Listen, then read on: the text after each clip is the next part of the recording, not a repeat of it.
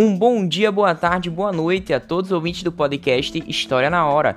E hoje nesse episódio vamos falar da primeira geração romântica em Portugal. Isso mesmo, o romantismo, que é um movimento literário romântico que surgiu na Europa em meio a um contexto de grandes revoluções, dentre elas Revolução Francesa e Revolução Industrial. Mas hoje vamos dar uma ênfase específica para o romantismo em Portugal, ou seja, um esforço para vincular a produção artística à cultura popular sendo um reflexo dessa relação do movimento com o liberalismo e o envolvimento do povo nas relações, nas revoluções que assolaram esse período que a gente está falando, que fez nascer uma arte laica, burguesa, mas também nacionalista, buscando assim as suas origens medievais, assim trazendo a nova identidade para a população. Mas aí, meu caro ouvinte, uma pergunta para você. A quem você acha que cabe essa função de disseminar a cultura? E observe bem essas obras de artes. Que impressões elas podem te causar? Que aspectos se destacam mais nas produções artísticas atuais, as de hoje em dia? Bom, antes de falar desse tema, eu gostaria de ler o poema Não Te Amo de Almeida Garrett, em que ele diz assim: porque a partir da leitura vamos entender um pouco mais do egocentrismo e do confessionalismo amoroso. Então vamos a ela. Não te amo, quero-te, o amor vem da alma, eu na alma tenho a calma, a calma do jazigo, ai, não te amo não, não te amo, quero-te. O amor é vida, e a vida nem sentida. A trago já comigo. Ai, não te amo não. Ai, não te amo não. E só te quero, de um querer bruto e fero, que o sangue me devora, não chega ao coração. Não te amo, és bela, e eu não te amo, ó bela. Que ama a aziga estrela, que lhe a luz, na má hora, da sua perdição. E quero-te, não te amo, que é forçado, de mal feitiço azado, este indigno furor, mas ó, não te amo não, infame sou, porque te quero, e tanto que de mim tenho espanto, de ti e terror, mas amar não te amo não. Bom, e agora podemos perceber o egocentrismo e o confessionalismo amoroso. Nesse poema Não Te Amo, o eu lírico dirige-se a pessoa amada em primeira pessoa confessando esse desejo carnal que está o consumindo. E esse sentimento traz um conflito íntimo em que o sujeito nega o seu amor, mas emprega uma linguagem muito passional carregada de diversas emoções. E ao contrário do que se demonstravam nos poemas árcades, o sentimento amoroso aqui não é universal. Em vez disso, podemos encontrar fortes marcas subjetivas, ou seja, impressões pessoais, o egocentrismo, seja, um traço tipicamente romântico.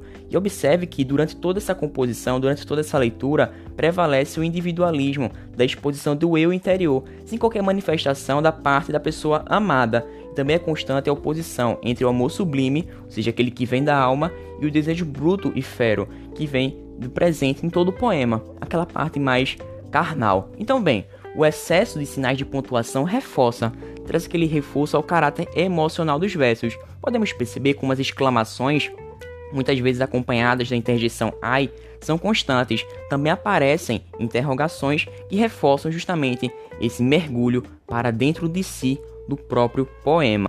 E agora podemos falar dos destaques da primeira geração romântica em Portugal. Dentre eles temos Almeida Garrett, que foi o precursor do romantismo português, com a publicação do poema Camões em 1825, uma obra que reflete profundamente a tradição clássica, no entanto, sendo composta por racionalidade, formalismo, contenção de emoções, vocabulário muito culto e sem atualização da linguagem, inovando apenas pela abordagem do tema, a vida de Camões, suas aventuras e seu sofrimento.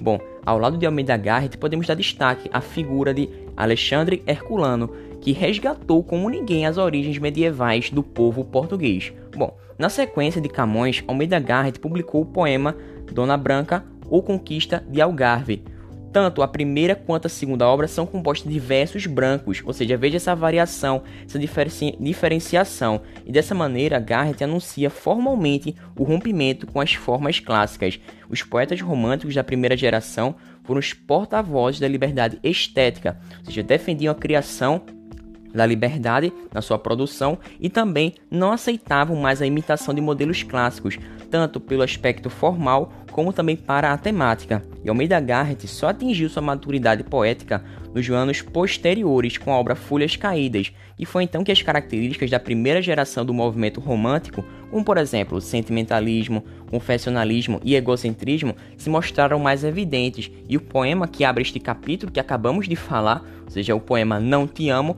justamente é um excelentíssimo exemplo, mas eu quero ler um trecho do poema Este Inferno de Amar, também de Almeida Garrett, e ele diz assim: Este inferno de amar, como eu amo, quem me pôs aqui na alma, quem foi esta chama que alenta e consome, que é a vida e que a vida destrói, como é que se veio a atenar? Quando, ai, quando se há de ela apagar? O amor assim se aproxima do sentimento, de um sofrimento, mas ele é próprio que se configura com a maior razão de viver do poeta, ou seja, uma chama que alenta e consome, ou seja, uma explosão emotiva que culmina nessas confissões desconexas, e essa expressividade torna-se muito mais evidente com a abundância de sinais de pontuação que ressaltam ainda mais essa explosão de sentimentos. E outra importante característica da primeira geração romântica portuguesa é a expressão do nacionalismo, ou seja, Almeida Garrett conseguiu exibir esse traço do movimento em Viagens da Minha Terra, sendo uma obra que mescla os gêneros de relato de viagem, diário pessoal e também romance histórico, sendo vista como um reflexo dessa liberdade de criação, bem como o gosto dos escritores românticos. E nesse enredo narra-se a trajetória de Garrett, que fez de Lisboa a Santarém em 1843, e apesar da viagem ter sido única, o título plural faz referência àquelas digressões que o autor tece ao longo da obra, e Garrett se afasta do assunto principal, levando a refletir também sobre a política, clero e a arte como forma de vida leve e irônica. Bom, além dessas divagações, ele entremeia, balanceia sua narrativa com a história de amor impossível entre Joaninha dos Roxinóis e seu primo Carlos, que é um ser instável, mas que luta com a própria instabilidade, procurando deter essa constante mutação, o seu eu, apalpar a sua própria consciência. E um de seus trechos dessa obra diz assim: que viaje à roda do seu quarto quem está à beira dos Alpes no inverno, em Turim, que é quase tão frio como São Petersburgo, entende-se. Mas com este clima, com este ar que Deus nos deu, onde a laranjeira cresce na hora e o mato é de murta, o próprio Xavier de Maistre, que aqui escreve ao menos, ia até o quintal. Então podemos perceber como o escritor exalta as qualidades do clima ameno português, para em seguida enumerar os pontos turísticos da capital de Lisboa. Bom, mas vale ressaltar outra peculiaridade dessa primeira geração portuguesa é a fuga para o passado, em que Almeida Garrett se prontifica a reconstruir o teatro português e nesse gênero assim produziu a obra-prima, que é Frei Luís de Souza, que é de 1844, um tema de grande e extrema importância para a nação, que é retomado na peça o ressurgimento de um personagem histórico, Dom João de Portugal, que ele tinha sido declarado morto na Batalha de Alsácer-Quibi que é a mesma em que desapareceu Dom Sebastião, o rei de Portugal. E conectando, vale dizer que esse sebastianismo foi a crença surgida em Portugal de acordo com a qual esse rei Dom Sebastião ressurgiria depois de seu desaparecimento nessa batalha nas Cruzadas. E a peça é baseada em fatos, aborda um tema igualmente romântico, da desesperança diante de um destino pré-determinado. E após anos e anos da ausência de seu marido, Dom João, Dona Madalena Vilhana assume a viuvez e assim casa-se com Dom Manuel de Souza Coutinho, que é um prosador do seiscentismo. E anos se passam, o tempo também se passa, até que o Romeiro bate à porta do casal e traz uma notícia muito assustadora. O homem diz ter notícias de Dom João, que segundo este tal mensageiro estaria prisioneiro na África. E o casal entra em desespero, já que assim poderia estar fazendo adultério. Bom, e assim a gente pode perceber que ao final o Romeiro revela a Telmo, que é o criado de confiança, sua verdadeira identidade, que ele é o próprio Dom João. E essa atitude característica de um herói romântico, o nobre pede ao criado que minta para Dona Madalena, renunciando a tudo com grande firmeza moral. No entanto, antes que Telmo recebesse essa missão, Dom Manuel ateia fogo naquela casa e tranca-se em um convento. Resultado: Maria morre e Dona Madalena segue o exemplo do mando, voltando-se também à vida eclesiástica, sendo um final trágico, muito triste, tipicamente do romantismo. Mas agora não se esqueça do medievalismo e da evasão, defendidos por Alexandre Herculano. Ele que era adepto de uma ideia que essa revolução política e social também precisava se manifestar na literatura, ou seja, no campo das artes, das letras, o que colaborou para uma produção de literatura popular e muito nacional, o escritor recriou, através de Eurico o Presbítero, um romance de cavalaria, resgatando aquele código de honra dos cavaleiros em uma retomada a essa era medieval, típica da primeira geração romântica. E nessa mesma obra que se passa no ano de 711, um período da invasão árabe, Eurico se apaixona pela jovem Ermengarda. O pai da moça opõe-se à união, ele não concorda com isso e por isso ele se torna um padre. E anos depois, diante dos ataques dos árabes, Eurico junta-se aos militares, incorporando a identidade de cavaleiro negro, lutando pela conquista de seu território.